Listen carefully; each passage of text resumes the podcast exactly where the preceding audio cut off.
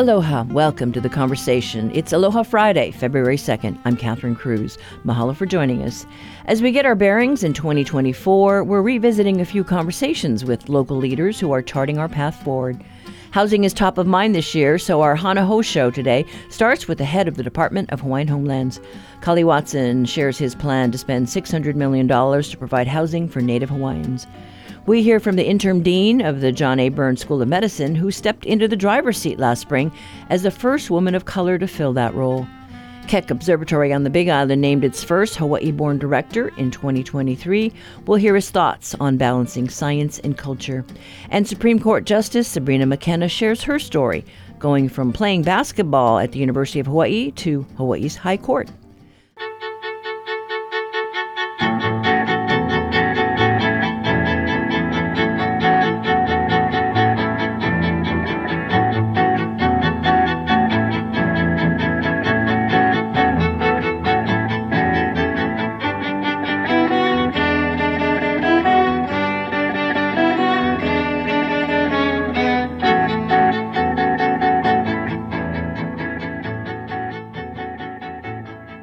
This is The Conversation on Hawaii Public Radio. I'm Catherine Cruz. Today we're re airing recent interviews with homegrown leaders who have risen to the top in their fields. First up is Kali Watson, who stopped by our studios back in September to talk about his plans to spend the $600 million that the legislature appropriated to get more housing units developed for beneficiaries of the Department of Hawaiian Homelands. Watson returned to the helm of DHHL for the second time and is more resolved than ever to get Native Hawaiians in housing after the Maui disaster. He says during his first tenure at DHHL, the wait list was 3,000. That jumped to 7,000 and now is at 29,000. In the meantime, a long running lawsuit over the wait list, Kalima versus the state, was resolved before the Hawaii Supreme Court last fall. Here's Watson. Clearly, there's you know, a big need out there for housing. But you also have a situation where you have a the Hawaiian community is suffering. And I, I think it's in critical emergency mode. We have 40% of the incarcerated Hawaiians, 40% of the homeless Hawaiians, families with lowest income, Hawaiians, most crowded households, Hawaiians. So it goes on and on and on with respect to the social, economic, and health issues, as well as cultural issues that plague our people. And so it, to me, the foundation, part of the solution, major part of the solution is housing provide them with a stable environment that they can live and prosper. And so that's where I think this program while challenging, has been given a big boost by Act 279 by the legislature. And, you know, last year got 600 million. That's a lot of money, but we also need to use it wisely. And so that's where the leveraging and using other funds and accessing other federal, state, and county programs, as well as the private sector, whereby we can accumulate these funding sources and really move some of the projects that we have on our books we have about 20 projects that our commission has approved, which was uh, part of the conditions in getting the 600 million that the legislature wanted to see what we're going to use the money for. Of those 20 projects, about 14 involve residential construction. So it's anticipated we'll do about 3,100. I, I feel we'll do a lot more. But the thing is, you know, personally, I think we're going to need more money, especially with 29,000 on our wait list but we've already encumbered 200 million. And so the other 400 million with the projects we have that we're reviewing and moving forward, anticipate we'll use up the remaining 400 million because we're not limited to just our existing lands. We've acquired a bunch of new lands in, in great locations with existing infrastructure as well as utilities, which a lot of our existing inventory lands don't have. And so that's been the challenge historically for the program is the lands have been poorly located with little infrastructure, very costly infrastructure that is needed. And so it's it's a different ballgame as we move forward in the program. And so talk about the infrastructure because you know while you're putting aside some of the 600 million to buy properties what about the development costs of putting in the sewers you know the water uh, you know that kind of thing well, typically, when you put in a unit or a homestead, it'll cost you about two hundred twenty thousand per unit for infrastructure alone. Then you're looking at the vertical construction will cost over 400,000. So you can easily do the numbers and see that, you know, each, each unit is very, very expensive. So that's why the, the use of this funding, it, it's just going to go so far. And we're definitely going to need more funding. We also want to build these new homesteads as well as expanding existing ones in a way that is conducive for a, a, neighborhood. It's not just the vertical construction. So we are also working with uh, different alii trusts as well as OHA to put in schools, put in cultural centers, put in kupuna housing, put in medical clinics and various other things that are really critical to making a, a community that's you know some attractive, inviting, but more importantly with the services and the environment that's really conducive to raising a family. Can you speak to a particular project that you're developing? Well, we just put out our RFQ, which is Quest for qualifications in our Ka'ulu project in Kapolei, which is next to the Kroc Center, as well as a TOD station. So in that one, what we did was we combined four parcels rather than going piecemeal and developing the infrastructure, then you know, putting out to bid to do the vertical. We combine all four parcels, which will result in 548 units being built by one developer. And so the developer, obviously, its per unit costs will go down, which is a benefit to our homesteaders. But more so, they'll do it in a, a quicker and more timely fashion that will address our waiting lists a lot quicker, which is very, very important. So a lot of the projects we're doing, we're doing that. We put doing large numbers, which uh, requires us to identify developers with the proper capacity to build at that level. Is there anything that you can speak to as far as the infrastructure piece on other islands uh, besides Oahu?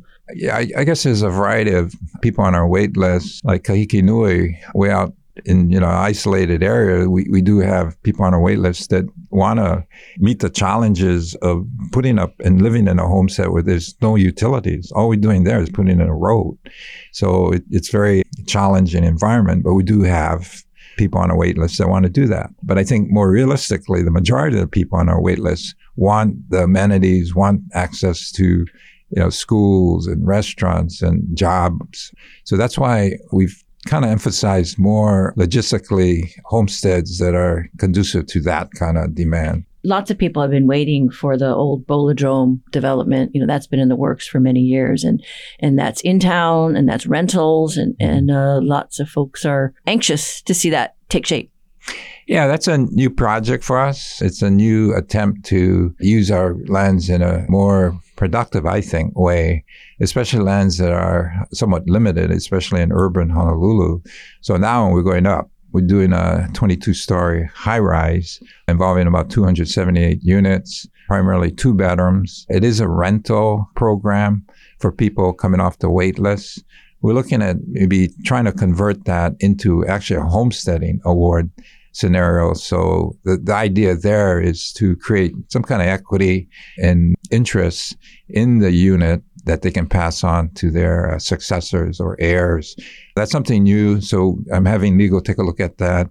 We're looking at possibly the route whereby we treat the land as separate from the actual CPR unit, where you have a financing approach on the construction of the vertical. But on the land, what I'd like to do is issue a homestead lease that is kind of separate, but does allow them to then have a, a interest in that unit which they can pass on to their successors. Okay, so we just got to be innovative, creative as we try and tackle this crisis. Is there anything you want to address just with this whole Kalima lawsuit? You know, that has been going on forever. Well, yeah, I'd like to reach out to the participants that are in the process of receiving their settlements. I would like to suggest that they work with us. We identify a homestead that they could be awarded and use that money to reduce their monthly payment. You know, I used to be a plaintiff attorney and unfortunately, and not to say that this will happen, but invariably people that receive large sums, they, they spend it. You know, not always foolishly, but in some cases foolishly, whereby at the end of the day, maybe in two years, they got nothing. So if you can invest it in something that you're going to have forever, that you can pass on to your kids or whatever, to me, that would be a wiser choice. And so the department is ready to work with you as well as, you know, the trustees, as well as your advisors or whoever to kind of fashion a, an approach, whether it's putting the money in an escrow account or whatever. But we are going to have a lot of housing being developed and the opportunity is going to be different from before where you have choices. And it's not just the large three, four bedrooms. We're looking at townhouses as well as the condos that like the Bowl-O-Drome, but there'll be opportunities to use the funds in the way you want, but we'll also have models that might fit your needs more, more in line with what you want to do in the future. And then how does that work? I mean, so they get a settlement. Um, they're already on the list, on the mm-hmm. wait list. Um, do they get moved up, or they just have, they'll have that offer? If if you choose, here's what we have available, and you can uh, uh, be on homestead land? Yeah, it's going to be a process where on our website we'll identify the different projects that are starting to evolve to where it's a point where you can make a choice. And then we're working with the developers to also have them develop websites. So you can go on the internet and take a look at the different choices. And then we also have, and be working with third party, including staff, regarding what category do you fit into? Where you can do a turnkey or do you need to maybe subsidize part of the mortgage so you can get it down to where it's affordable? And so we just kind of work with you to fashion approach where we can use that money to make it more a viable situation for you in home ownership. And so there's counseling available. There are third party CDFIs as well as like Hawaiian Community Lending that is going to be working with the department and you, if you choose to, where you can kind of figure out where best to use your funds. Okay. And then anything else you just want to say just about that chapter in DHHL's history? Well, I think, you know, it's uh, a real opportunity that's come around. To me, it's a generational opportunity. Be prepared, but also be very active in exploring your options, especially of those on the mainland and elsewhere that would like to come back to Hawaii. We invite you back because there's a lot of you that can add to a community in not just your presence, but your skill set. And we are looking for workers at the department.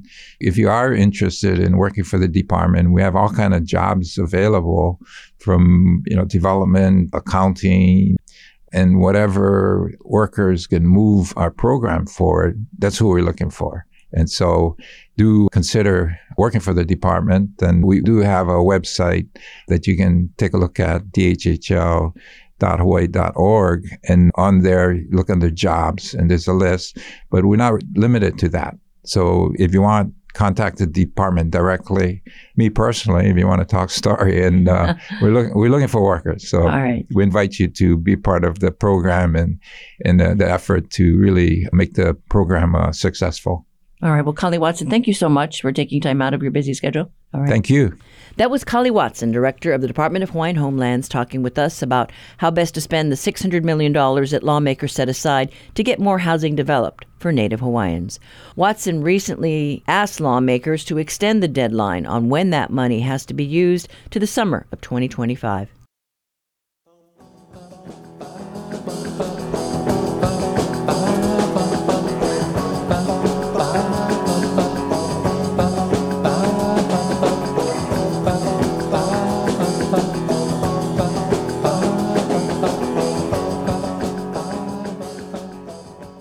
We're re airing recent interviews we did with local people in leadership roles.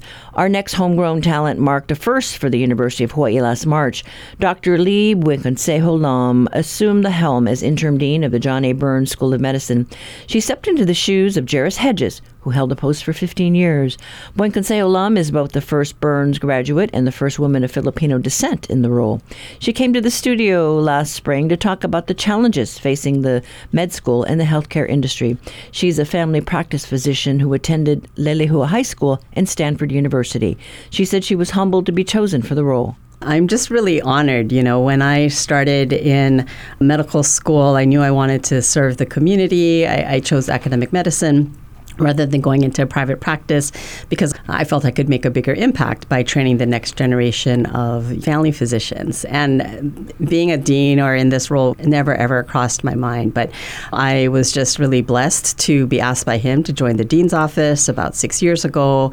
And my kind of overseeing the medical education programs and the graduate medical education programs has really helped to prepare me for this. And I do feel that you know this is home for me, and I've been privileged to really be here since the second problem based learning class. So, really, 1990 is when I started. And so, to have been able to witness all the transformation in the curriculum and the expansion, to be awed every day by the research that our amazing researchers do, it's really humbling, actually. I mean, we just have such a great ohana, and I, I think we really uh, all try to live that. And so, I'm just really honored to help be part of that. We have come out of the pandemic and that whole situation has only cast the harsh light on the problem that we have of the shortage of healthcare workers, doctors included. Yeah. You know, how do we deal with this? I mean, I know lots of effort has been made to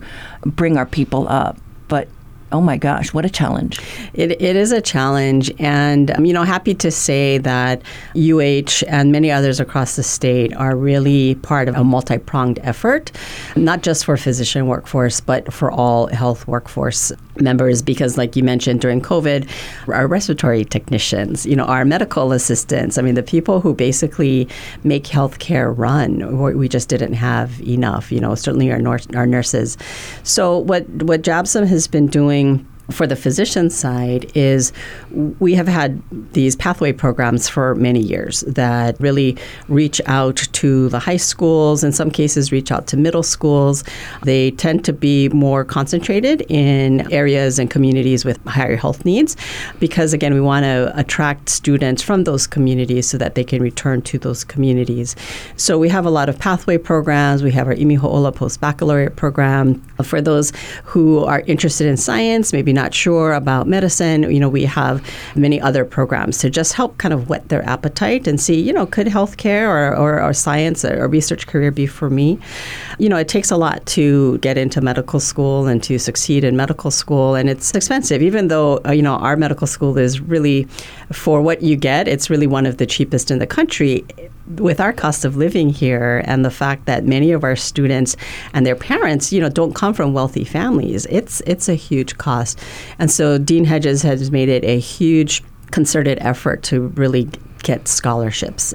And we have about a third of the class on four year full ride scholarships, thanks to the Weinmans and to Queens and Hawaii Pacific Health and, and Kaiser and, you know, Castle and, and others.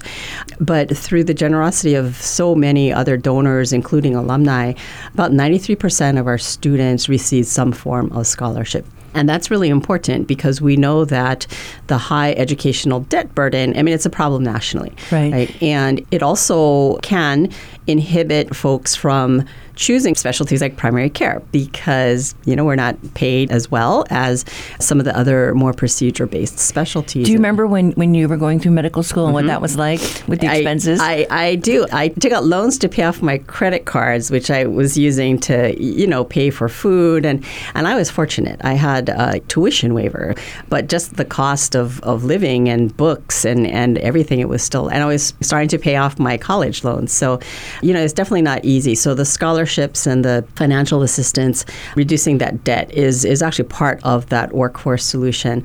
The other thing that we have been trying to do, besides grow the medical school class, so when I started, we had 52 students a year. And when Dean Hedges started, I think it was around 56 or so. And gradually now it's 77 students per year.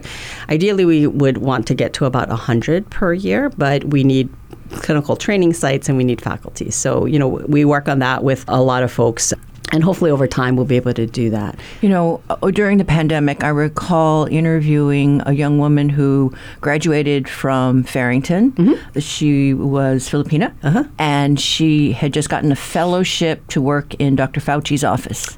Wow. And, you know, I was at the start of the pandemic, and I thought, wow, you know, she's got a front row seat Yeah. to all the workings of, of that, you know, agency. And then we also interviewed a couple of Marshallese doctors who Wonderful. are product of the JABSOM School. So And- Dr. Riklon and Dr. yes, Alex. Yes. yes, and to see what they were doing for the Marshallese community Yes, on the. Big Island and in Arkansas uh, was tremendous. Mm-hmm. You know, because they were able to make an impact. Absolutely. Yeah, and we've had so many of our faculty from, so like Dr. Palafox, who works with not only the Marshallese and the Pacific Islander, but also with the Filipino communities, you know, Dr. Kaholokula, and, and so many faculty in the Department of Native Hawaiian Health, Dr. Okihiro, Dr. Maunakea, Dr. Nair, I mean, just so many, just really very much focused on working with the communities, listening to them, trying to understand what their needs are, because at that time, early in the pandemic, you know, the community wasn't really at the table, right? And so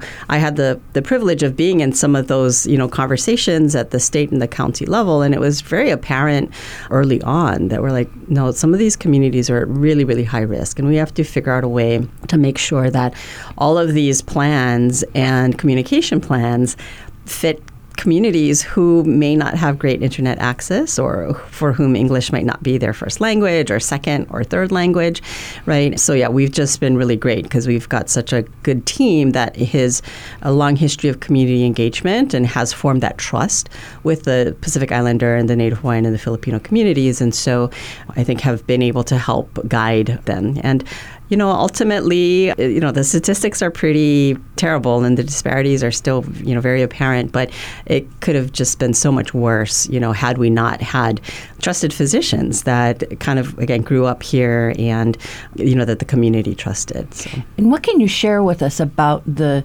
numbers of med school students that are coming up? I mean, do we know the breakdown between male and female? Are we seeing more women get into this profession? Yeah, in fact, for the last several years, it's been more than a majority of women. And so we've got, I think, close to 60% women. So of our 77 students, 85% of them are local Hawaii residents. I think we have about 13 or so from the neighbor islands. We have a handful of folks that are first generation. And we have increasing numbers who went to University of Hawaii at Manoa or UH Hilo for their undergraduate, which is also, you know, fantastic to see. Even throughout the undergraduate years, you know, that that is increasing. Uh, I think that speaks to the strength of UH.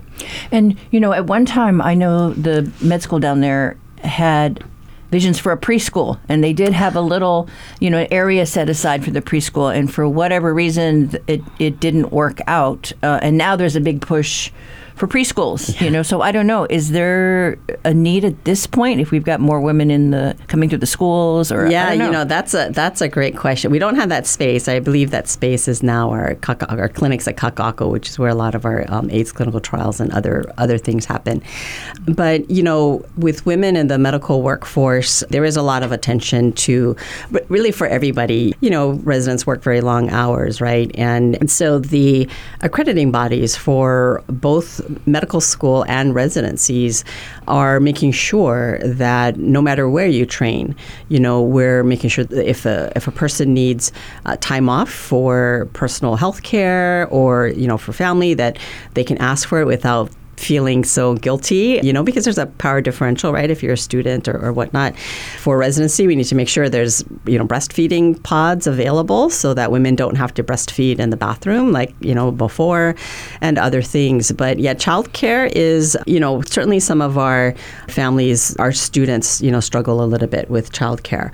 But that's what's really nice if you've got family here. Now, it's not necessarily the same for our residents. Our, our residents and fellows, about a third of them are from here, and so many of them do have family support. But the other two thirds are not. And many of them, by the time they're residents, they do they do have families, and so yeah. you mentioned faculty Mm-hmm. so how are we doing in that area do we have vacancies or you know what's a snapshot Yeah, so we've had a lot of retirements in our basic science faculty and somewhat in the clinical side, but definitely in the basic science side. And with the economy and, and we had a hiring freeze and whatnot for a couple of years. And so we haven't quite been able to keep up with those retirements. And so that's definitely something that's very high priority because we need to have our research faculty to not only do great research, which is going to benefit the people of Hawaii, but really to also train that next generation of grad students and, and others. And so, you know, we are we are a bit short for some of our basic sciences. And then, you know, we do have retirements on the clinician side. And, you know, you hear about burnout and mm-hmm and whatnot. And so we've been very fortunate that our environment and with our health systems have been very patient and, and really just trying to do what they can to decrease that risk of burnout, but there's no question, right? Everybody yeah. has just been tired. So on the faculty side, on the clinicians, yeah, we're, we're, we still have a few positions that are open, and honestly, some of our departments are trying to expand because we need to, right? We need to have more subspecialists or expand GME programs to the neighbor islands, and so that requires faculty. So we're continuing to work on that. Recently, we featured, you know, how the university uh, has garnered a number of large grants. Yes you know, mm-hmm. if it's epigenetics or you know but right. so lots of headway made in, yep. in the research area. Yeah and dean hedges even though he'll be retire he'll continue to be a key part of one of those large infrastructure grants ola hawaii. And you know we've got our associate dean for research dr gershenson she's in charge of the diabetes cobre and yeah so we just have some really wonderful you know research going on that really has the community at its core. And so even if it's basic science research say in heart disease it's it's really trying to understand why do some ethnic groups or some populations suffer more heart disease than other populations. And so, you know, we really try to keep the, the community and the needs at, at the, the heart of what we do. So, as you uh, t- uh, take over this position for the interim, I don't know, you know, you look out on the landscape. Um, what's your hope? So, my hope is that we can really pull together as a state, and, and this is so not just the healthcare sector. To make Hawaii healthy, it really has to be multifactorial, right? And so we saw this during COVID. We had the private industry and the banks and the economists and others with the healthcare. We call that health and all government or that whole of government approach is really needed. And so whether it's looking at issues of land or taxes, food security, you know, all of those things are social determinants of health. And and of course our cost of living and housing, you know. And so I'm hoping that the medical school can continue to play a role in helping to you know positively influence some of those areas. Certainly we teach our students about it, but we also want to make sure that we're part of the conversation when it's appropriate for us to be part of a conversation and or that we're guiding guiding others to these important who, who really should be there really just trying to amplify the voices, you know, and we've got wonderful health sciences programs at UH, certainly at Manoa, but also in Hilo. We've got all of our allied health programs at Kapiolani Community College. And so there is a concerted effort now to make sure that within UH, we're really communicating very well and trying to find synergies so that we can work together, but also in partnership with our healthcare systems, the Department of Health, Department of Human Services, Department of Corrections, you know, know, to to just really try to come up with some real solutions, you know, that will last in better health for Hawaii. That was Dr. Lee Buen-Consejo Lam, interim dean of the UH Medical School in Kaka'ako. UH recently announced that it had narrowed down the search for a permanent dean to three candidates. Buen-Consejo Lam is in the running, and UH is expected to make a decision later this year.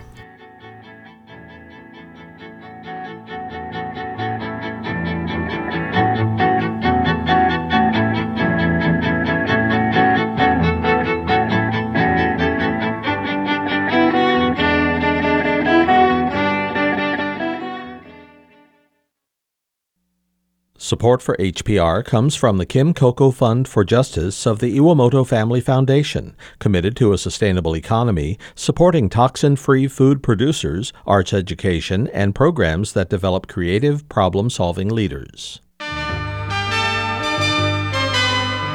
Each week, New Dimensions explores the social, political, scientific, environmental, and spiritual frontiers with some of today's foremost social innovators, thinkers, scientists, and creative artists. Hi, I'm Isa Gucciardi, author of Coming to Peace. And next time on New Dimensions, I'll be talking about my new book, Coming to Peace Resolving Conflict Within Ourselves and with Others. Sunday morning at 11. Support for the conversation comes from the HPR Local Talk Show Fund, which helps Hawaii Public Radio sustain and grow its locally produced talk shows. Mahalo to contributors, Bavarian Motor Experts, and Chaminade University.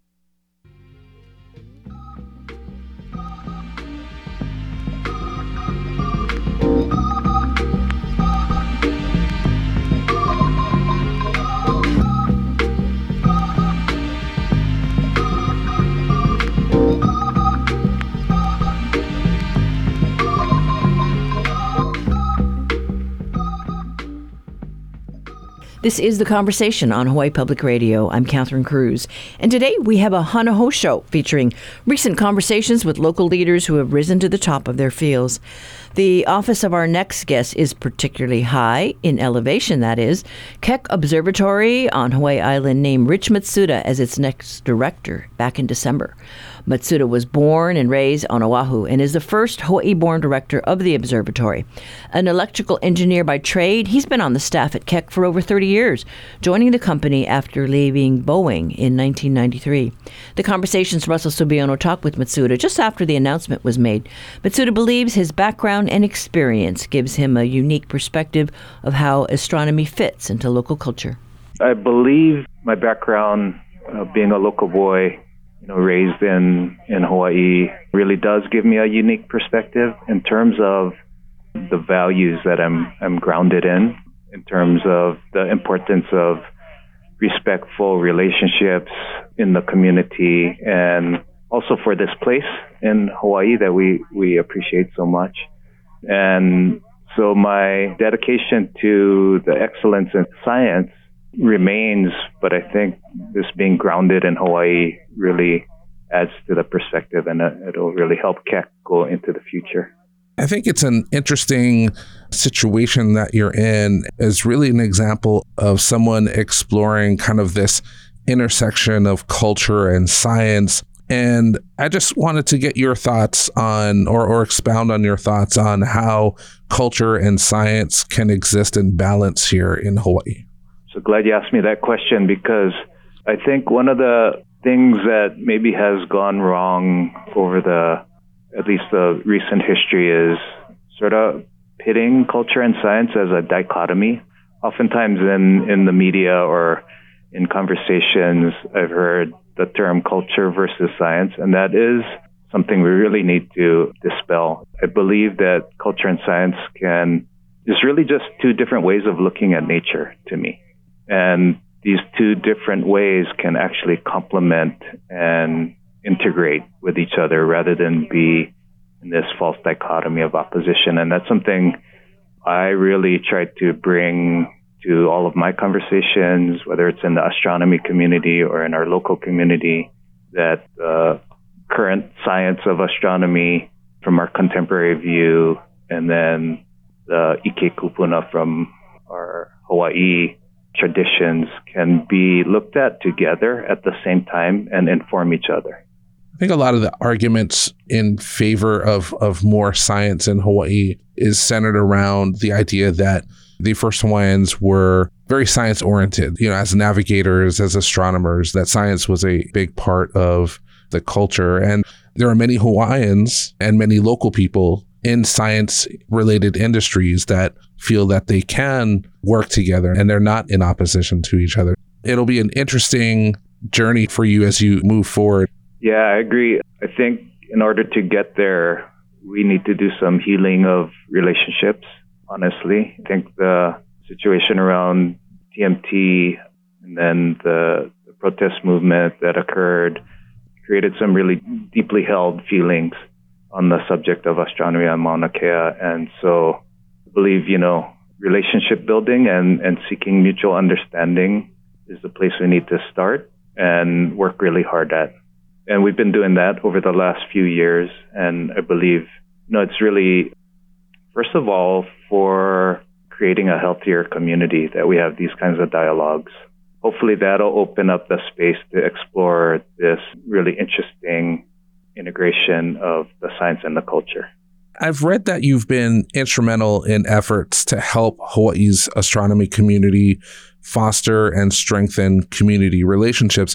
Can you talk about some of the work that you've done in that area? Sure, and it's a group effort among many in the community and in the astronomy community. But for me personally, one of the most impactful ways that occurred was being part of the Mauna Kea working group that the legislature established back in 2021 to look at a different way of managing Mauna Kea and sat in a group with seven Native Hawaiian representatives of the community and then myself representing Mauna Kea Astronomy along with some other folks. It was a group, working group of 15 and created, it was a safe space for exploring our sort of identities and where we come from and to learn and build mutual understanding and trust. And from that, a lot of relationships developed and more conversations between folks in astronomy and in the community. And so on that level, that was really impactful. On another level, our staff tries to really support and uplift the, especially the Waimea community, but the whole Big Island community. In terms of just nothing to do with astronomy, just being a positive, you know, the organization being a positive citizen in our community, working side by side with others to uplift a community. I know that you're an electrical engineer by trade, but what prompted you to venture into the astronomy field and more importantly, stay there this long? That's a great question. So, a um, couple reasons. I mean, being in Hawaii was important. So, my training came in aerospace, working for Boeing, and I missed home. And I think one thing that influenced me coming here was when I was a young boy, around 10 years old, we visited from Oahu and came to Hawaii Island. And I actually got to visit the summit of Mauna Kea. And my father had arranged a tour of the UH telescope up there at the time. And we never got to go inside, but I knew I was really intrigued by the you know, the look of the building and I wondered what was going on in there as a young boy. So I think that was in the back of my mind. and so when I had the chance to come work for Keck, it was a, kind of a, to fulfill that curiosity. But also I have family living here on Hawaii Island. So my sister and her husband and family live here. So it was a chance to come home, work on something really cool and be in Hawaii, reconnect with Hawaii and reconnect with family. That was 30 years ago. And I, I think the, the culture of Keck just being a, a great place to work, really interesting work. It's super engaging, you know, so uh, we, we operate the telescopes 24 7. The only time we don't operate at night is if we have bad weather. And that sort of drive to be on sky and enable these discoveries. It's it's really really engaging, and it's always kept me um, super motivated all through the 30 years. And kind of staying on the topic of jobs in the astronomy field, one of the points that is touted by TMT supporters is the mm. jobs the telescope will bring to the Big Island. Mm-hmm. But you're only the second Hawaii born director of an observatory in Hawaii in the 50 plus years we've had observatories in Hawaii. Say TMT manages to get built despite the opposition what should our young people interested in astronomy careers be doing now so that we can fill the majority of those job openings with local people? Yeah, and I'll just say we don't have to wait for TMT. We have jobs at Keck and the other observatories that are filled and can be filled, and some of them are filled with local people. One thing for the public to understand is what Hawaii provides is the scientific capability for astronomers around the world to do their science and, and their discoveries. And the types of jobs that requires vary from technicians to engineers like me to business people that you need to run any kind of organization, outreach folks. And then actually the number of sort of PhD astronomers needed to operate is relatively small among that collection. So all of those kinds of jobs are available. You don't only need to be an astronomer to work at an observatory like Keck. So whether you're in a trades program at the community college, whether you're studying electrical, mechanical, or software engineering at University of Hawaii, whether you're studying accounting or human resources or communications, all of those kind of skill sets are needed to run an observatory. One of my big passions is to create those pathways for local people, especially, you know, students and early career people to find pathways in to work at the observatories. Rich Matsuda, new director of Keck Observatory. Thanks so much for your time this morning. Mahalo. That was Rich Matsuda, the new director of the Keck Observatory on the Big Island, talking with HPR's Russell Subiono. They spoke just before the holidays. Matsuda also sits on the Mauna Kea Stewardship and Oversight Authority. The Office of Hawaiian Affairs recently filed a lawsuit to dissolve the authority. HPR's Ku'uwehi Hiraishi walked through the legal challenge on our recent show.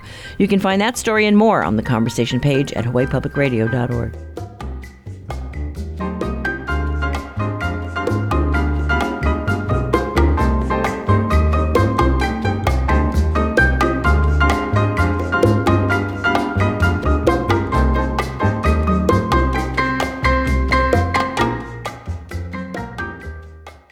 To close our Hana Hou show highlighting local leaders, we have a conversation with Hawaii Supreme Court Justice Sabrina McKenna. She was honored last spring with the 2023 Margaret Brent Women Lawyers of Achievement Award. It recognizes attorneys who have paved the way for other women in the legal profession. She's the fourth from Hawaii to receive the award. The others were late Congresswoman Patsy Takemoto Mink, attorney Ellen Godbey Carson, and U.S. Senator Mazie Hirono. Justice McKenna was born in Japan and earned her law degree from the University of Hawaii Law School, where she also played on the Rainbow Wahine basketball team. She was first appointed as a judge 30 years ago, joining the Hawaii Supreme Court in 2011. The conversations Russell Subiono got the chance to talk to Justice McKenna about her career last May. How does it feel to be mentioned alongside those women? It is a tremendous honor, and I feel completely humbled. And it's unbelievable. You know, I I'm not sure I'm worthy. I do not consider myself worthy to be named along with these people, but I'm very humbled to have received the award. I've read that Congresswoman Patsy Mink is, is one of your heroes. What about her do you admire? So much about her. She became an inspiration to me initially because I was an early beneficiary of Title IX. I didn't understand when I tried out for the UH Wahine basketball team that there was any possibility of receiving a scholarship if I made the team. That was not why I tried out. I just wanted to play. And when I made the team and Coach Patsy Dunn gave me a scholarship, I asked, you know, what is this about? I, I started learning about what it was about. And of course, I met Dr. Donnis Thompson the first women's athletics director and learned of her friendship with the Congresswoman Patsy Takemoto Mink. And I learned of all the struggles that they were going through and continuing to go through in terms of getting athletics, as well as women in general in education, be treated more equally. Hmm. and so, in any event, because I received the scholarship, I learned about Title IX and I started learning about Congresswoman Patsy Takemoto Mink, and I just came to really admire her tenacity, her intelligence, her courage, stand up for what is right against strong odds and to be pushed down and pushed aside, but just to keep going, to stand up for what she thought was right. And I just thought, you know, what a woman, what a human being, what a person to be able to consider an idol. You've been described by the National Asian Pacific American Bar Association as a trailblazer, a staunch advocate for diversity and inclusion in the legal profession, and a true role model, mentor, and heroine to women, especially those in the LGBTQ and underrepresented communities. When you look at your career, do you feel like you've kind of carried on some of those same traits that you admire in Congresswoman Mink? I don't think that I can, I don't see myself in that way. Mm-hmm. Although, so it's kind of interesting to me that I'm being recognized in this way. I think I'm only doing what others have done for me. I was mentored and encouraged by various people, men and women. And I feel like it is all of our obligations to, to help others if we are able to do so. People did that for me, and I think it's my turn to do that for them. I know that you've been on the Supreme Court, uh, on Hawaii Supreme Court since 2011. When you first started out your career in law, was it always your goal to become a judge or on the Hawaii Supreme Court? Definitely not. I don't think I ever envisioned really getting to this position until much later on in life. When I was a first year law student, there were two people that inspired me. First was one of my adjunct professors who, in the spring semester in my appellate advocacy class, was appointed to become a circuit court judge. And his name is Simeon Acoba. And after he became a circuit court judge, when he was appointed, I remember thinking, wow, lawyers become judges. I didn't even know that lawyers became judges. Being from Japan, their system is different. Judges are trainees, judicial trainees from right out of the Judicial Research and Training Institute. So I didn't really know that lawyers became judges. And when my adjunct professor, lawyer professor became a judge, I remember thinking, wow, lawyers become judges. Maybe that's something I can aspire to someday. And it was my extreme honor that when I joined this court in 2011, I was able to join Justice Simeon Acoba on this court. And in that same class, my final mock argument was before a lawyer, Bill Milks, and then his wife came in to observe. And his wife is the retired judge, Marie Milks. And she was the first Asian American woman judge in Hawaii. And she came in, and after my argument, she had some nice words to say for me. And I just remember just being so thrilled and just so honored that the first Asian American woman judge, you know, had nice things to say about my mock argument. And she also became a mentor later on. When I think about the kind of underlying skills of becoming an attorney and, and becoming a judge, I feel like a lot of people feel like if someone is a prolific reader or a prolific talker, they might end up being well suited for the legal profession. What do you feel makes for an excellent judge? What are some of the traits that you feel make for an excellent judge? I think first and foremost is a real commitment to justice. And in order to try to achieve justice, the willingness to do the groundwork, the willingness to work hard, to research the law, to go beyond what might be written, to be willing to go do independent research into the law. And I also think life experience is helpful to be able to have compassion toward other people and their circumstances in life. And of course, it does require some ability to read and write. And I was a prolific reader when I was young. I read all the time. And to be a litigator, oral communication is also important, but not that many attorneys are actually litigators. So one can become an excellent attorney even if one is not that proficient in oral communication. But, you know, I think it's emotional intelligence, also the ability to do the book learning mm-hmm. and to have compassion and understanding about human life and experiences and to have this sense of wanting to do the right thing and wanting for the world to be just.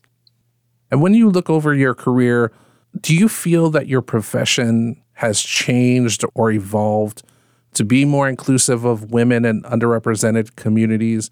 Or do you still think that there's more work to do? It's clearly become much more inclusive, mm-hmm. but there is still more work to do. Remember that in 1972, when Title IX passed, only 7% of United States law graduates were women, and much less than that percentage were women lawyers. And in 1972, I believe there was only one woman judge in Hawaii, Judge Betty Vitousek, who we consider the mother of our family court. But it took a while for the number of judges to increase, and we're very proud that the Hawaii State Judiciary has the most diverse judiciary in the entire country as compared to other states in terms of gender as well as ethnic representation. I don't like the word race because there really is no such thing as race. Right. But we still have a lot of work to do. There are many other states that do not have the appropriate representation in their judiciaries. The federal judiciary does not represent the country. And the rule of law requires that judges represent the communities they serve. So most jurisdictions are not in compliance with one of the principles of the rule of law, which is to have a diverse judiciary that represents the community they serve. But fortunately, in Hawaii, we do. As societies continue, as our society continues to evolve, what do you see as the most important issue that Hawaii's legal community will need to pay attention to to be the most ready to address? I believe the most important issue facing any judiciary at this point in time is the existential concern of climate change. Mm-hmm. And I think judiciaries need to be prepared to address these issues pursuant to their own constitutions and laws that might apply. I read that you were born in Japan, that you attended UH Manoa, where you also played basketball, as you had mentioned before. I know you were one of the first recipients of Title IX. I know that the Hawaii Senate unanimously approved your nomination to the Hawaii Supreme Court in 2011. Of all of your life and professional accomplishments, what are one or two that you're the most proud of? My children, without doubt. My children are my joy and pride. Of course, you know, professionally, uh, having been able to serve and to be honored with this position is just amazing. It's not something that I ever envisioned as a young person. So I'm humbled every day as I walk into this building. Thank you so much, Justice McKenna. I really appreciate your time. Thank you so much. It's truly an honor. That was Hawaii Supreme Court Justice Sabrina McKenna talking with HPR's Russell Subiono. Justice McKenna was recognized with the 2023 Margaret Brent Women Lawyers of Achievement Award. It recognizes attorneys who have paved the way for other women in the legal profession. Justice McKenna was also chosen to deliver the 12th annual John Paul Stevens Lecture last October, where she spoke on the urgency of climate change.